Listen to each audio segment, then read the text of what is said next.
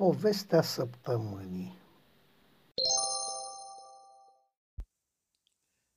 Iluzioniștii Lângă piscină, în soarele puternic, tolănit, fără griji, stătea un bărbat. Era tânăr, bine bronzat și bine făcut. Chiar și după mai multe partide de not și sărituri în apă, părul îi stătea aranjat ireproșabil și corpul total și perfect epilat și stins, urmarea statului de ulei de bronzat aplicat de fiecare dată de asistentul personal pentru forma fizică. Asistentul, o domnișoară cu mușchii bine lucrați, fostă campioană națională de fitness, avea în grijă bunăstarea fizică a patronului. Păi era antrenor personal la sală și lesbiană fiind, privea totul dintr-un punct de vedere absolut profesional. Așadar, și datorită ei, tânărul avea aerul unui zeu nordic, dacă nu chiar al unuia arian. Părul ce stătea perfect era de un blond arămiu, ochii de un albastru profund, torsul bine lucrat, dar fără exagerările unui culturist. Brațele și picioarele erau musculoase și șoroldurile incredibil de înguste, cel puțin prin comparație cu umerii largi, cu aspect trapezoidal. Până și trăsăturile feței ei erau plăcute. Totul arăta bine la tânărul zeu, totul începând cu dantura perfectă și sfârșind cu modul subtil în care se ruta mâna doamnelor. Probabil că prin 1935 ar fi fost modelul bărbatului ideal în Germania timpului. Piscina, de dimensiuni aproape olimpice, era bordată într-o latură cu trambunine pentru sărituri, arătând una dintre pasiunile stăpânului. Cealaltă erau femeile. Mai exact, nu femeile, ci banii. Banii femeilor. Indiferent de număr, trebuiau să fie mulți. Banii, bineînțeles, dar dacă erau cu adevărat mulți, puteau fi mulți și ani stăpânelor lor. Nu deranja atâta lucru. În aceea seară îl aștepta un examen important și era posibil, posibil, nu sigur, să și participe ca invitat la o petrecere foarte pretențioasă într-una dintre casele în care nu pătrunsese până atunci. Avea la activ multe victime. Învățase că nu este bine să refuzi nimic. Știa că banii, indiferent de unde provin, de la servitoare sau de la stăpână, rămân bani și, așa cum spunea un dicton celebru, nu au miros, drept care era gata să se lase examinat și să facă cea mai bună impresie cu putință. Efortul merita, pentru că în acea seară spera să întâlnească familia ultimei lui cuceriri. Povestea era lungă și la limita sordidului. Avusese pe vremuri un iubit, un băiat, bineînțeles, plin de bani, un băiat căruia îi plăcea să fie mereu altfel decât restul, un băiat care hotărâse că este homosexual. Cum ajunsese el la această concluzie, a aflat abia când s-a lămurit din ce familie provine și care sunt scheletele, scheletele ascunse în dulapurile ei. Erau oameni extrem de bogați și de influență atât economică ci politic. Își conduceau toate afacerile comune de fier, se căsătoreau și își vedeau de familii, ținându-le strict în afara spațiului public. Nu era simplu să pătrunzi în lumea lor, iar lumea lor considera că femeile se mărită, fac copii, distrează soțul și conduc casa, iar bărbații fac afaceri și câștigă bani. Neapărat bărbații erau oameni de afaceri. Ei bine, băiatul ăsta, care avea la un moment dat să moștenească o avere mai mare decât venitul unui stat din lumea a treia pe un deceniu, hotărâse că el nu vrea să adune, ci să risipească oricât de mult poate din ceea ce au adunat ceilalți până la el. Cuvinte mari, cum ar fi orgoliu, familie, ascendență, descendență, putere, influență, îl lăsau rece, considerând că viața trebuie trăită la maximum și că străbunii cei mai înțelepți fuseseră cei care descoperiseră adevărul din spatele cuvintelor carpe diem. Cum deja învățase că pentru bani merită să faci orice, s-a declarat cel atras de ideea homosexuală și după numai o lună se mutau împreună. Povestea a durat câteva luni bune, cuplul rezistând tuturor amenințărilor. În fapt, nu era greu să fii homosexual alături de moștenitorul fabuloasei averi. Nu era nici foarte inteligent și nici foarte viril, motive în plus de a profita din plin de veniturile lui. Tatăl cel bogat l-a amenințat prin detectiv particular că îl lasă muritor de foame, dar junele s-a ținut tare. Tatăl cel bogat i-a tăiat prin bănci veniturile, dar băiatul avea moștenirea directă de la defuncta lui mamă. Tatăl cel bogat a încercat să-i blocheze prin justiție accesul la bani, Dar, pentru că fiul devenise major de câteva luni și a putut demonstra că nu este irresponsabil, un alt cuvânt mai elevat pentru nebun, i-a fost imposibil chiar și puternicului său tată să-l deposedeze de dreptul de a se folosi de banii lui după bunul său plac. Cei doi trăiau ca în rai, nerefuzându-și nimic, Asta în timp ce bunurile și averea se scurgeau pe nesimțite, fie sub formă de cadouri, fie sub formă de donații sau salarii de la unul la celălalt. Nimic nu le stătea în calea fericirii. Într-o dimineață, pe stradă, tânărul fost sărac a fost oprit de un domn cu o figură anostă, îmbrăcat foarte corect, dar cam plicticos și totul lipsit de culoare. Domnul cel anos s-a prezentat a spus pe cine reprezintă și politicos i-a cerut să-i acorde 10 minute. În cele 10 minute care s-au transformat în mai mult de o oră, timp în care telefonul suna isteric, domnul Celanos a reușit ce nu reușise tatăl disperat. Domnule, nu contează ce cred eu, important este viitorul familiei acestei. Da, dar ce amestecam eu? Iată care este situația acum. Iată cum va evolua și iată ce opțiune aveți dumneavoastră în aceste viitoruri posibile. Pendelete, contabilul, pentru că asta era, i-a pus în față un inventar al bunurilor pe care, spunea el, le spoliase de la bogatul său iubit. Apoi a făcut un tur la verii ce o mai avea la dispoziție acesta, arătându-i că mare lucru nu a mai rămas, pentru că în final să-i propună despărțirea contra unui cec cu multe zerouri și într-o monedă convertibilă și foarte stabilă, dându-și posibilitatea de a păstra toată agonisela de până atunci. Tânărul zeu a încercat să se tocmească, a făcut pe prima dona, dar contabilul, care era un tip cu mintea cam îngustă și lipsit de imaginație, nu s-a lăsat impresionat. Propunerea este valabilă în următoarele, își privi ceasul de la mână, 20 de minute. Apoi nu mă mai vedeți, nu vă mai văd. Gândiți-vă. Nu era nevoie să gândească. De cele câteva boarfe din apartamentul comun se putea lipsi. Banii avea într-un cont separat, bunurile erau bine puse deoparte, așa că a luat cecul și dus a fost. Acela a fost momentul hotărât momentul în care și-a spus că nu trebuie să se rezume la oferirea unui simplu serviciu, așa cum făceau mulți și multe, și că trebuie să treacă la nivelul următor. Nu trebuia să fie un cuceritor de profesie. Nu era de el cariera unui gigolo pe care el să-l folosească orice babă și apoi să-l arunce cât coloca pe cea din urmă curvă masculină. Na, el trebuia să fie un adevărat prădător Trebuia să joace rolul victimei, rolul redute inexpugnabile ce trebuie cucerită. El trebuia să atâțe, să incite, să inspire și astfel tot el să profite. Cu banii agonisiți din experiența pseudo-homosexuală și suma frumoasă de pe cec, și-a făcut mai multe operații estetice și-a cumpărat vila aceasta splendidă, mașini clasice și elegante, a angajat personal educat și calificat, a luat și lecții de comportament pentru că apoi să înceapă să iasă în lume. Avea din când în când tresăriri nervoase gândindu-se la soarta celui pe care îl părăsise. După multe căutări, înțelegând în sfârșit că nu poate fi găsit pentru că nu vrea să fie găsit, încă destul de bogatul fost iubit a apucat-o pe un drum fără întoarcere a intrat pe mâna unor rechini adevărați. A început să se drogheze, a început să aibă parteneri multipli. Cert este că atunci când i-au găsit cadavrul a fost necesar un test ADN. Era de nerecunoscut. Murdar, slab, aproape descărnat și mai ales înțepate puteai crede că a fost țintă la un concurs de tras cu arcul. Se injectase chiar și între degete, nemai fiind alte locuri libere pe corp, iar cantitățile de droguri folosite ajunseseră uriașe.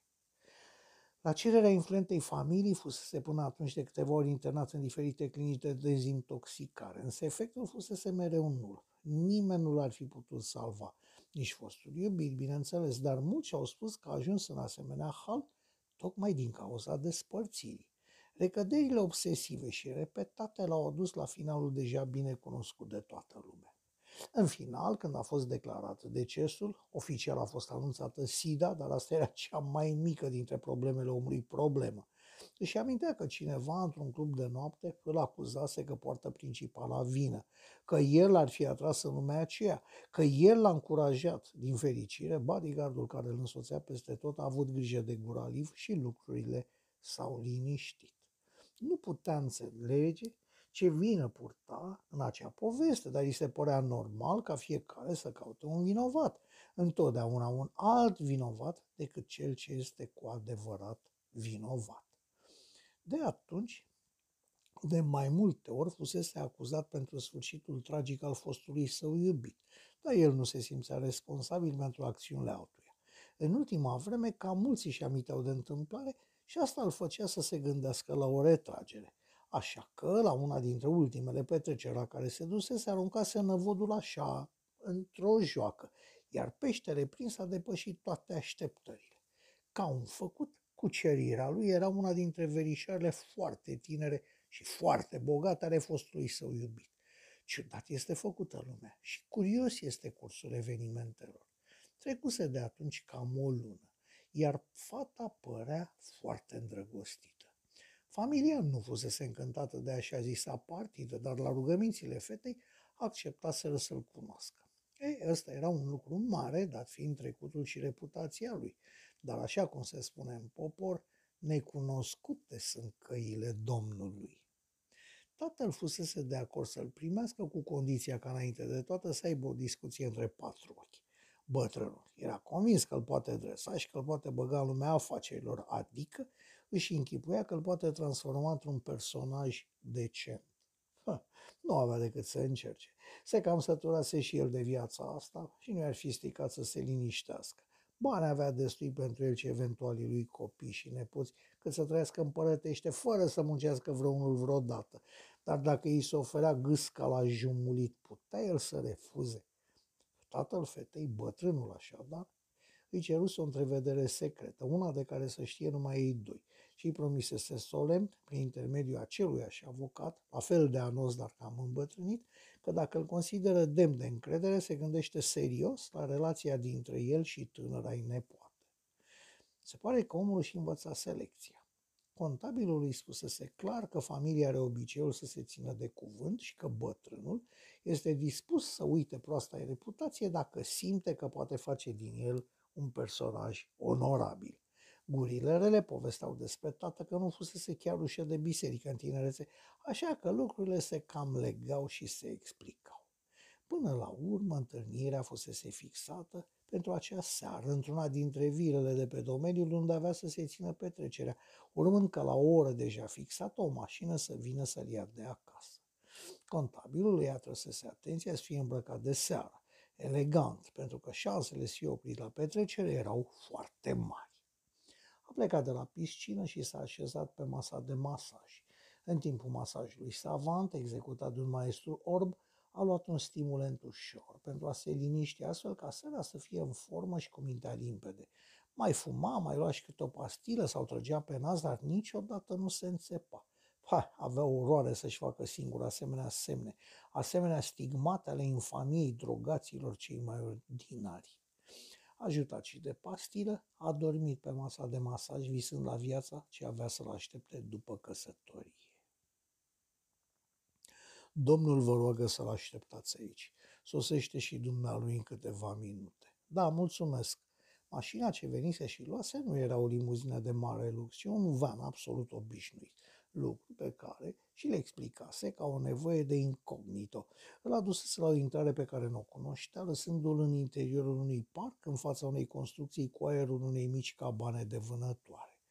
După plecarea mașinii, ușa s-a deschis lent, parcă era ușa unui cavou și a simțit că ia cu frig, făcând loc unui servitor.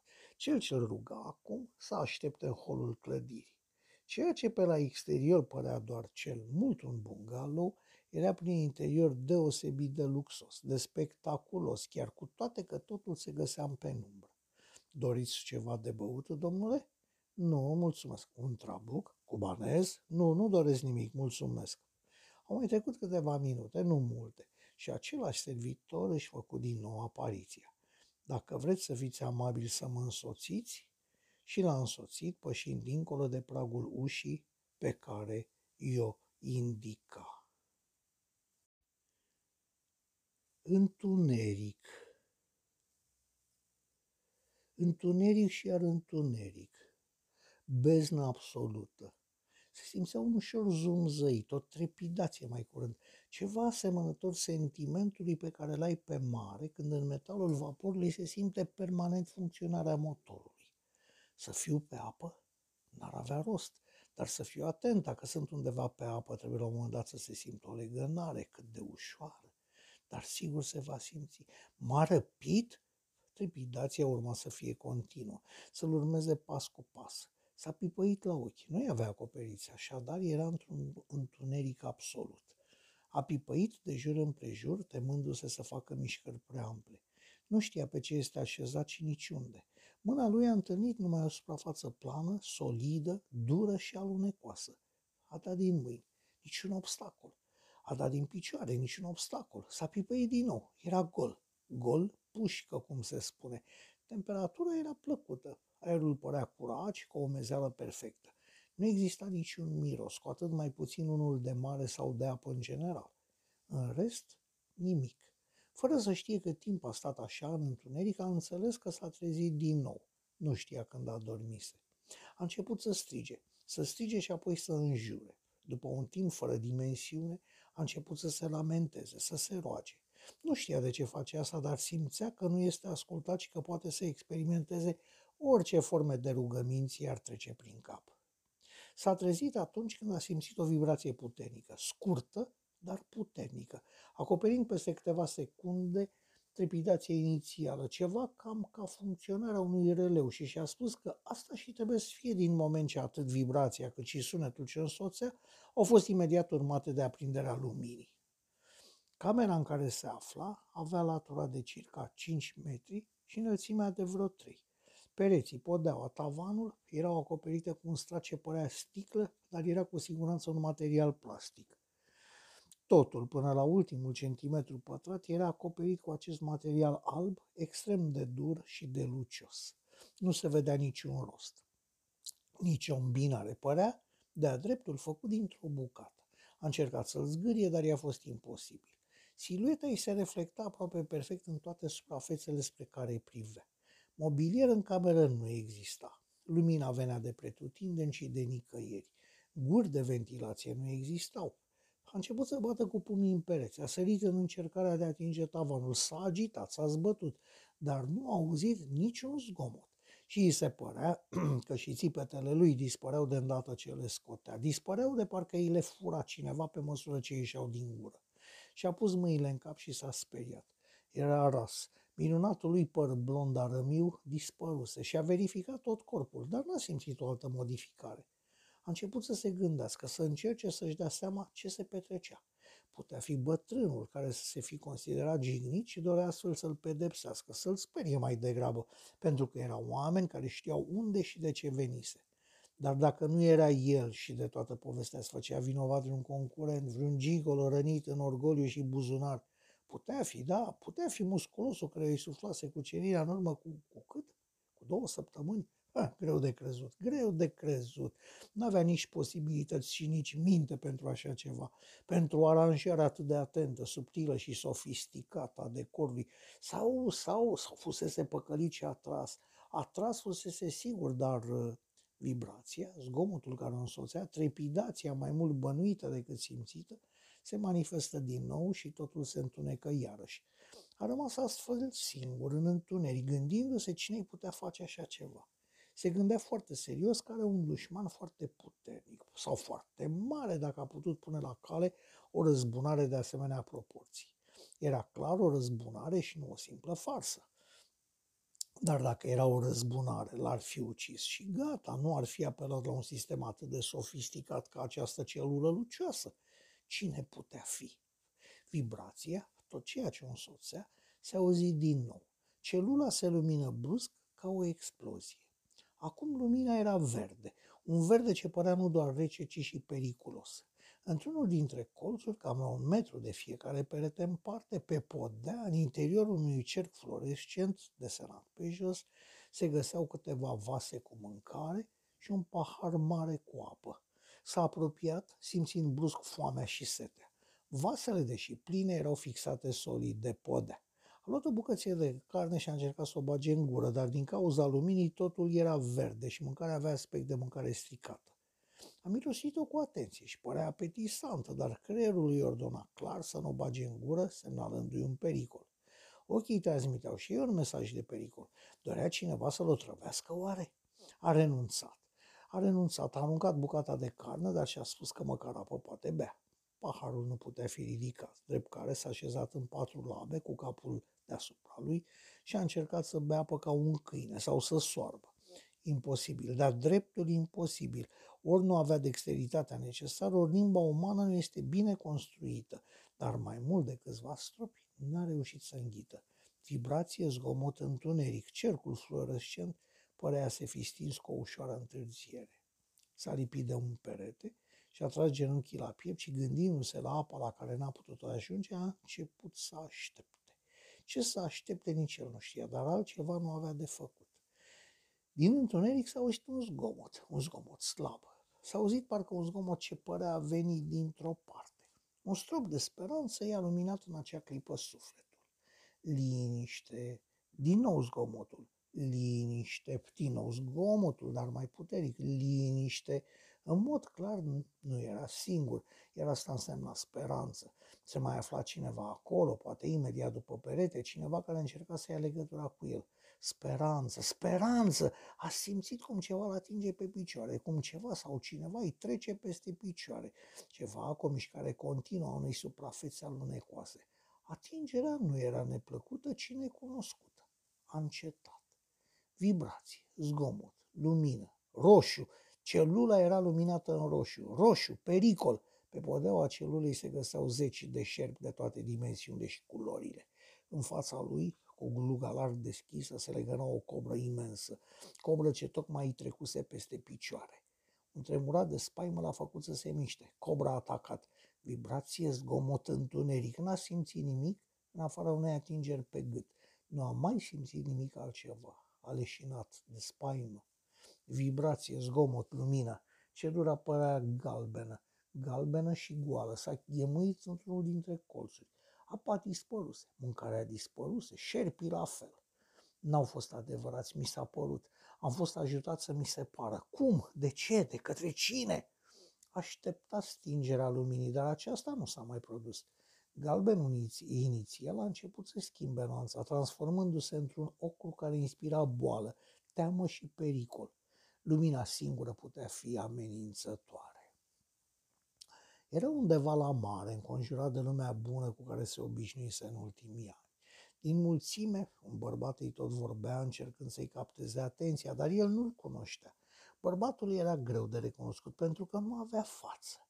N-avea față. A încercat să scape de agasantul necunoscut și acesta, parcă ghicindu-i gândurile, s-a întors cu spatele și și-a dat jos costumul de baie. Poate așa mă recunoști. Sigur că l-a recunoscut pe loc. Cele două alunițe simetrice de pe fesele acestuia erau probabil unice. Tu? Tu nu ești mort, dar tu ești viu? Așadar, după curmă recunoști, după față nu. Se simțea îngrozitor de rău pus în această postură. Toți cei ce îi înconjurau l-au privit cu atenție sporită și au început să râdă. S-a trezit brusc, speriat, ud din cap până în picioare. A înțeles că avusese un coșmar și că era normal să se plaseze la mare. În celule era foarte cald. Totul era acum roșu cu nuanțe de portocaliu. A leșinat din nou. Vibrație, zgomot, lumină, albă. Într-un colț, nu știa dacă același, se afla mâncarea și paharul cu apă înconjurate de un cerc fluorescent și fixate în podea. Simțea acut mai ales setea, drept care a încercat să bea apă. A fost imposibil. Disperat a încercat să tragă de veselă, să o smucească, să o facă să alunece, să o miște într-un fel oarecare, dar n-a reușit nimic din tot ce a încercat. În spate a auzit un fâșit, un zgomot cunoscut. A înghețat și era frică să se întoarcă să privească. Brusc, celula s-a răcit. S-a cutremurat de fric și frică, de repulsie, de scârbă. Lumina a început să pârpe ca un vechi tub de neon defect. Fușitul s-a auzit din nou. Ceva l-a atins pe umeri, ceva ușor. A leșinat. Când s-a trezit, în celulă era întuneric. Era un întuneric absolut, era negru și liniște. A încercat să se ridice, dar a alunecat. Suprafața poderii părea unsă cu ulei. A întins mâna până a atins un perete și acesta era umed și alunecos. A încercat să se miște, dar cum era imposibil să se ridice, A încercat să stea în patru labe. Podeaua aluneca mai bine decât o suprafață de gheață lustruită. A căzut, dar s-a ridicat și s-a menținut așa printr-un mare efort fizic și de voință. O simplă îndepărtare a picioarelor îl făcea să piardă controlul asupra mușchilor și să se prăbușească. Dar de ce vreau să mă ridic? Oricum, asta rezultatul este același. La pipăit pare ulei de bronzat, dar nu miroase la fel și nici lipicios nu este. Și a desfăcut degetele încercând să acopere o suprafață cât mai mare și a început să miște mâna din stânga în dreapta ca un ștergător de parbriz din ce în ce mai repede. Închipuiește închipuindu-și că la un anumit moment lichidul se va lăsa îndepărtat. Pe măsură ce încerca să curețe suprafața pe care stătea, în incintă a răsunat o voce, o voce cunoscută. Degeaba, degeaba muncești. Cine ești? Ce vrei? Știi cine sunt. Vocea a dispărut. Ușor. Părea fără a părea că a fost vreodată lângă el, ca un lichid pe care îl simți curgându-ți peste corp, dar care dintr-o dată se termină și nu mai curge. Ceva ușor, ceva ce părea nu avea asperități, l-a atins pe ceafă.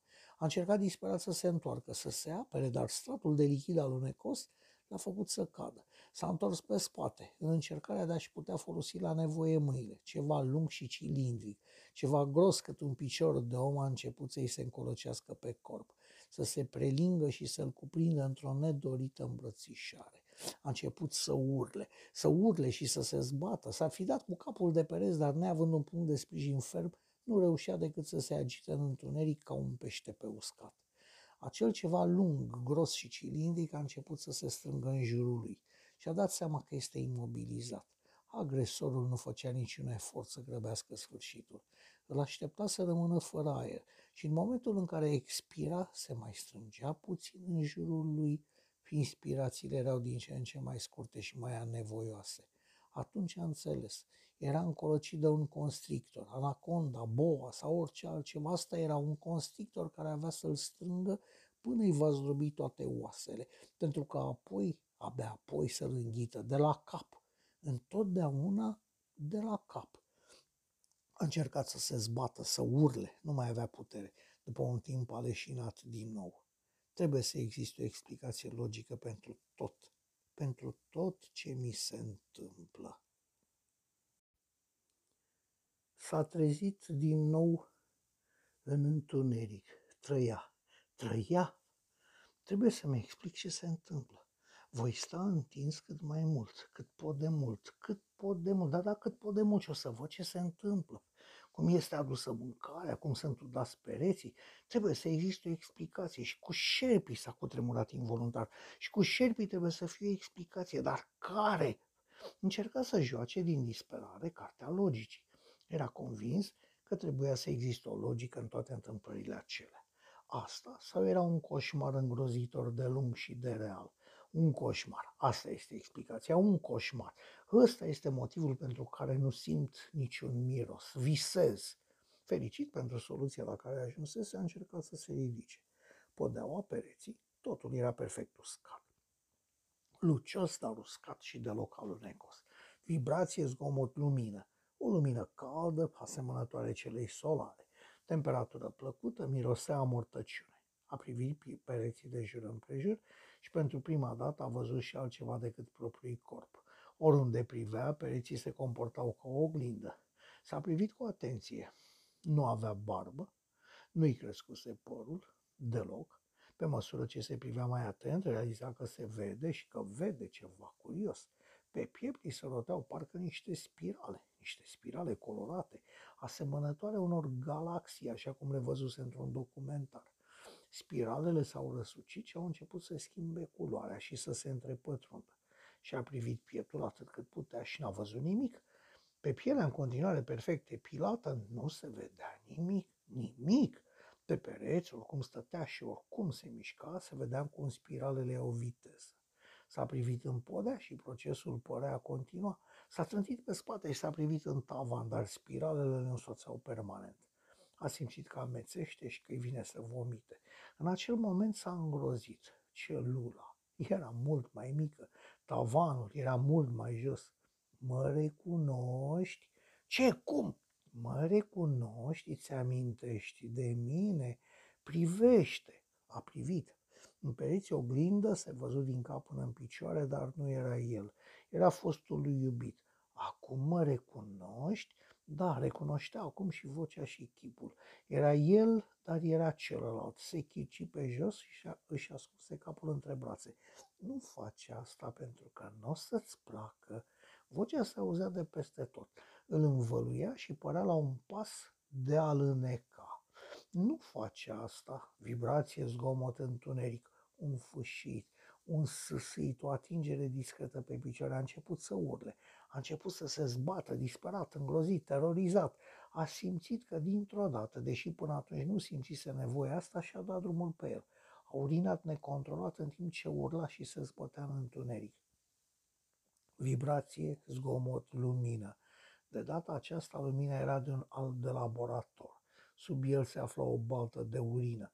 Pereții oglindeau o figură primitivă, neandertaliană, o figură care îți provoca sila se privi.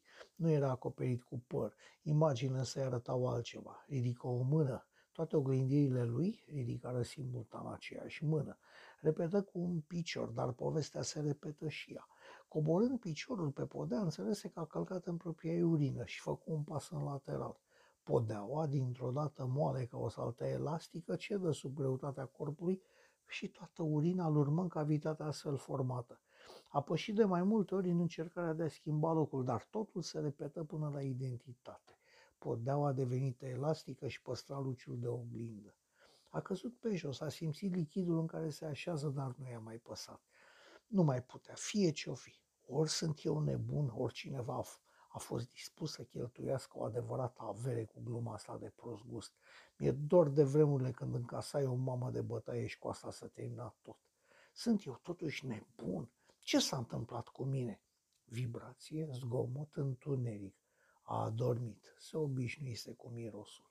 Când s-a trezit, era încă întuneric în celulă. Simțea că stă mai bine, mai comod. Suprafața podelei redevenise tare, dar era parcă ușor curbată. A așteptat să se lumineze, dar nu s-a întâmplat. A dormit din nou. S-a trezit de foame. În celulă era întuneric, era foame și sete. A început din nou să strige. La început, celula s-a comportat așa cum îl învățase, ca un strat de vată, ca cel mai bun fonoabsorbant, pentru ca dintr-o dată să aibă ecou. Avea un ecou destul de întârziat, ceea ce îl făcut să se gândească la faptul că undeva, în fața lui, fusese ridicat unul dintre pereții incintei, perete care îl despărțise până atunci de un mare gol închis undeva de un perete, de o stâncă. Pe neașteptate l-a izbit vântul. Vântul un vânt rece, un vânt cu iz de zăpadă și parcă și cu miros de brazi. Sunt la munte? Am fost prizonier undeva la munte? Și trepidația ca de vapor? Privi cu atenție sporită în direcția din care se întorcea ecoul și se păru că vede niște sclipiri. Puteau fi stele sau alte lumini, putea fi orice, dar cu siguranță se aflau la mare distanță. Strânse din ochi în speranța că va vedea mai bine. Undeva la doar câțiva pași în fața lui, celula se termina și urma un gol. Golul părea a fi o prăpastie a cărei adâncime era imposibil să o aprecieze.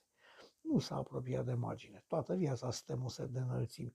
Nici cu telecabina nu putea merge, ci chiar s-a tras cât mai în spate. Din fericire, pereții nu erau alunecoși. Încet, peretele din spatele lui a început să avanseze.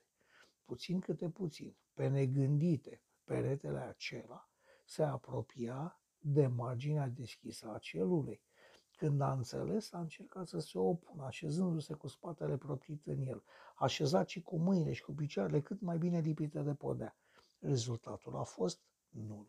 Pe pipăite a găsit un colț și s-a așezat la fel, dar în unghiul format de pereți și podea, același rezultat. Peretele avansa încet, dar permanent către marginea aflată la înălțime. Avea să-l măture, să-l arunce într-un hău fără fund, avea să-l scuipe în întuneric. Se și vedea zburând, de fapt căzând ca un pietroi, ca un bolovan. Se aștepta ca jos, după un zbor lung, să întâlnească o stâncă, pietre sau vârfuri de copaci. Și fu conștient că nu căderea avea să-l omoare, ci oprirea bruscă a început să plângă. Să plângă și să se roage, dar nu bunului Dumnezeu, ci călăului nevăzut ce îl împingea spre moarte. Așa cum stătea așezat, i-au alunecat călcâiele în gol, a urlat și a tras picioarele spre el, continuând să implore ceva sau pe cineva. Deja nu mai putea strânge genunchii, îi depășiseră marginea, vântul rece se făcea din ce în ce mai bine simțit. Privi disperat spre înainte și înțelese că undeva în vale se vedeau niște luminițe de la o distanță apreciabilă. A înțeles că se afla foarte sus. Peretele a început să se miște din ce în ce mai repede, împingându-l peste margine. Simțindu-se aproape aruncat, s-a întors cu spatele către hău și s-a lăsat singur în jos, ținându-se de marginea liberă a podelei celulei. Nu mai erau decât câțiva centimetri, iar peretele părea să fi oprit. A înțeles că era complet suspendat, că nu exista un perete în apropiere, că nu exista nimic ce l-ar fi putut ajuta. Degetele îl dureau din ce în ce mai tare și el regretă oarecum că peretele se oprise. Nu mai putea și ar fi dat singur drumul, dar instinctul de autoconservare nu îl lăsa. După un timp, pe care nu-l putea numi, a alunecat o mână. Cealaltă a alunecat și ea imediat. A leșinat. Vibrație, zgomot, lumină, roșie, sângerie, pulsantă, parcă era propriul lui sânge, propriul lui pulsul roșu ce îl înconjura. Celula era intactă, el era în mijlocul ei gol, curat, fără unghii rupte, fără urme de sânge sau de lovituri. A simțit imediat că este foame. Se întrebă de cât timp îndura calvarul acela și își răspuse singur că trecuse mai mult de o săptămână. Cel puțin asta spunea ciclul de lumină și întuneric. Curios era faptul că, deși era foame, nu leșina din cauza asta și nici deshidratat nu părea. Singura explicație era că în momentele de leșini era hrănit și hidratat artificial. S-a căutat de urmedeac, dar negăsind, și-a spus că probabil îi se injectează ceva în fese, drept care a început să se pipăie. N-a simțit nimic. Nu-l dureau, nici măcar nu-l jena vreun punct. Totuși asta era singura explicație valabilă. Tot așa se explica și de ce urinase foarte puțin, în timp ce partea cealaltă parcă nici nu exista. Erau totuși niște probleme fiziologice, probleme care își erau rezolvare indiferent de cheful sau starea individului. Atâta lucru știa și el și îi se părea evident că este hrănit într-un mod ciudat, intravenos sau cam așa ceva.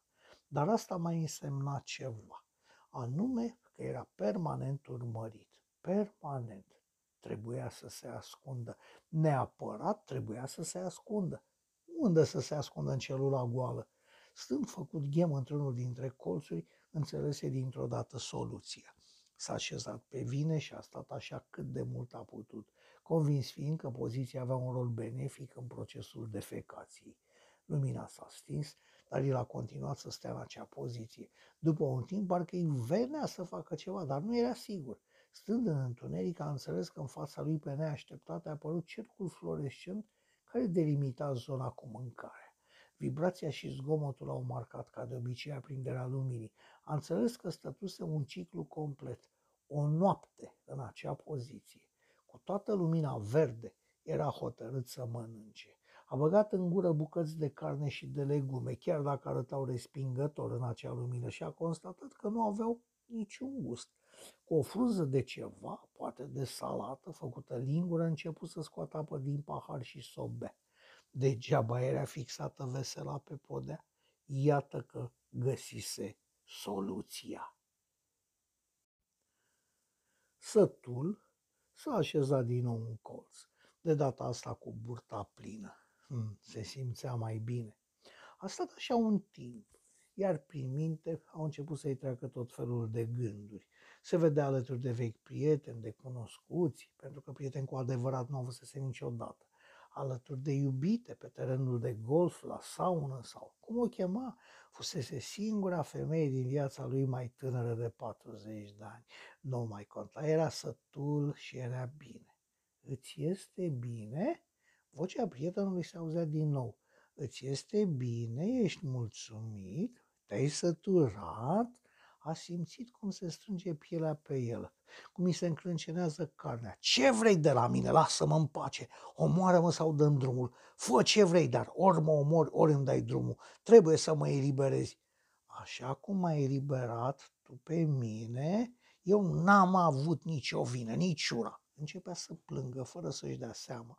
Pe obrajii curgeau lacrimi. Nu eu sunt vinovat, contabilul sau ce-o fi el. El este vinovatul, nu eu. El a venit cu propunerea. iar tu trebuia să o accepti, nu-i așa? Nu aveam ce face, mă forța. Și cu băbuța cu avion tot așa a fost, te forța să pleci. Ce băbuță, ce avion? Cea cu liniile aeriene. A, se plictisise de mine, m-a rugat să plec. Cu tot cu compania aeri- aeriană, de fapt cu pachetul majoritar de acțiuni, nu-i așa? Dar ce vrei să... Râsul îi răsuna în urechi, tocmai în momentul în care a înțeles că nu este nicio voce acolo lângă el. Vorbesc singur? Mă cert, mă acuz și mă disculp de unul singur? În liniștea încăperii se auzi vocea altei cuceriri, o crâială nevonică pe care bătrâna o credea sexy, fiind convinsă că îi stă bine să facă pe copilița neajutorată. Nici pe mine nu m-ai iubit? ce e asta? Cine? Nici pe mine, de dragul tău, am închis o companie și am lăsat pe drumuri mii de oameni, pentru că îți trebuia cash. Ce ai făcut cu banii Ce ai făcut? Taci din gură cotoranță, taci din... Să tac din gura pe care mi-ai astupat-o cu perna? Taci! Chiar vrei să tacă, iubitule? Spuneai că doar pe mine vă iubești, dar când contabilul ți-a oferit, taci și tu, tăceți toți, toate. M-am vândut vouă, am fost jucăria voastră de lux. V-am dat cei mai bune ai mei, tinerețea mea, frumusețea mea, v-am slujit. V-am făcut să vă simțiți iubiți, adorați. V-am ajutat să vă fie bine. Mi-ați luat tot ce ați putut, m-ați sub și m-ați îmbătrânit, m-ați îmbolnăvit de bătrânețe, mi-ați dat toate bolile voastre pe care și astăzi le mai știu. Nu pot uita nici medicamentele pe care le luați numai din mânuța mea. E, cât timp au fost medicamente, pentru că ai avut grijă să mai faci înlocuiri printre ele sau să folosești perna. Mi-ați furat viața, mi-ați furat tinerețea mea, iar tu ne-ai luat viața de tot direct sau nu, imediat sau nu, după ce ne-ai luat banii. Nu erau ai voștri, erau moșteniți sau câștigați de soții voștri, de rechinii rapaci pe care îi disprețuiați. Aveam dreptul și eu la o parte cât de mică. Poate că banii nu erau ai noștri, dar viețile, da, erau ale noastre, iar tu ni le-ai luat. Nu e adevărat, nu este. Bruscată cu din gură și-a dat seama că din nou vorbește singur. Dacă cineva mă urmărește, dacă mă ascultă și aude ce spun, m-am dus pe copcă. Trebuie să tac, să tac, să tac. Da, dar trebuie să le blochez vederea. Se așeză din nou pe vine. Lumina aceea pâlpâindă s-a stins. El a rămas în aceeași poziție, a rămas așa cu ochii deschiși privind în întunericul absolut al celului. La un moment dat a reușit să facă. Fericit, ca hipnotizat, a băgat mâna în producția încă fierbinte și a început să mânjească pereții. A întins bine cât a putut de mult. Ai, acum să văd pe unde vă mai uitați, nemernicilor. Acum să vă văd ce faceți vitejilor din spatele pereților. Lumina nu s-a aprins. A dormit extenuat, convins că au opacizat toți pereții. Zâmbea în somn. Pentru prima dată, după cel puțin o săptămână de detenție, cu tot mirosul respingător, a dormit fără coșmaruri. Vibrație, zgomot, lumină, albă și curată, ca și pereții de altfel. Văzând curățenia perfectă care îl înconjura, a început să urle și să se dea cu capul de pereți, dar pereții păreau elastici și moi. De nicăieri, din pereți sau din podea, se iviră mai mulți șerpi. S-a tras într-un colț cât mai departe de sinistrele și respingătoarele târătoare. Dintr-o dată podeaua a început să-i cedeze sub picioare pereții să se apropie și tavanul să coboare. Muchile dintre pereți s-au diluat puțin câte puțin. Celula rectangulară se transforma într-o sferă. În interiorul unei sfere, suprafața a devenit brusc alunecoasă, foarte alunecoasă, făcându-l să ajungă întotdeauna în punctul de minim al podelei. Însă și șerpii alunecau, ajungând în același punct. Urla necontrolat, se zbătea disperat. După ce se chinuise atâta timp, acum de frică a făcut pe el fără să știe. A încercat să se casere pe pereți, dar aceștia erau prea alunecoși. Hai, scumpule, pentru mine, de dragul meu, dacă mă iubești, îți dau ce vrei, doar spunem ce vrei. Te rog, te rugăm. Atacul cerebral a fost o binecuvântare. Breaking news. Încă un accident vascular cerebral în așa zisa lume bună. Este cel puțin al zecelea caz în mai puțin de șase luni, iar procuratura s-a sesizat din oficiu. Surse ce doresc să-și păstreze anonimatul ne-au asigurat că motivul AVC-urilor este cu siguranță un drog de tip nou, încă nedepistat, drog ce face, iată, ravagii în rândul celor ce și-l permit. Atrag atenția că drogul este atât de perfid încât n-a fost depistat la analize. O avem lângă noi pe doamna directoare a Institutului de Dezintoxicare și Dezalcoolizare. Spuneți-ne, doamnă doctoră, ce credeți despre... Este o substanță pentru care nu avem încă teste, dar cercetătorii noștri lucrează zi și noapte la această problemă de mare interes. În biroul somptuos, doi bărbați păreau a se amuza privind reportajul. Te mai interesează? E, nu. Atunci îl închid. Cum a mers treaba? Înțeleg din raport că s-a terminat deja și că aveți de declarat un mare succes. Te ascult. Domnule, dacă primul subiect, cel de acum un an, ei, pe ăsta ziarele de scandal au ratat, mai bine. Deci dacă la primul am avut nevoie de două săptămâni, la ultimul am coborât sub pragul la 70 de ore. Interesant, înseamnă că putem lucra mai mult, da, și cu costuri mai mici. Acum putem folosi nanoboți din cea mai simplă formă. Pentru o durată de cel mult 96 de ore de funcționare putem apela la cele mai simple și mai ieftine sisteme. Putând folosi nanoboții de 5 ori mai ieftine, putem permite să consumăm un număr mai mare. Asta aducând la o rezoluție suficient de bună încât să ne permitem să punem în scenă Shakespeare într-o interpretare peste cea a lui Laurence Olivier, dar fără niciun actor uman. Rezoluția la care putem produce scenariul depășește orice așteptare. Cred că putem scoate și acum un personaj pe stradă la plimbare și nimeni să nu bage de seamă că e doar o coajă, o aparență, o iluzie și nu o ființă umană. Doar asta a scurtat atât de mult timpul? Mm, nu doar atât. A contribuit și buna pregătire a subiectului. Am avut grijă să-i se redeștepte starea de vinovăție, să-i se inoculeze întrebarea am fost vinovat sau nu.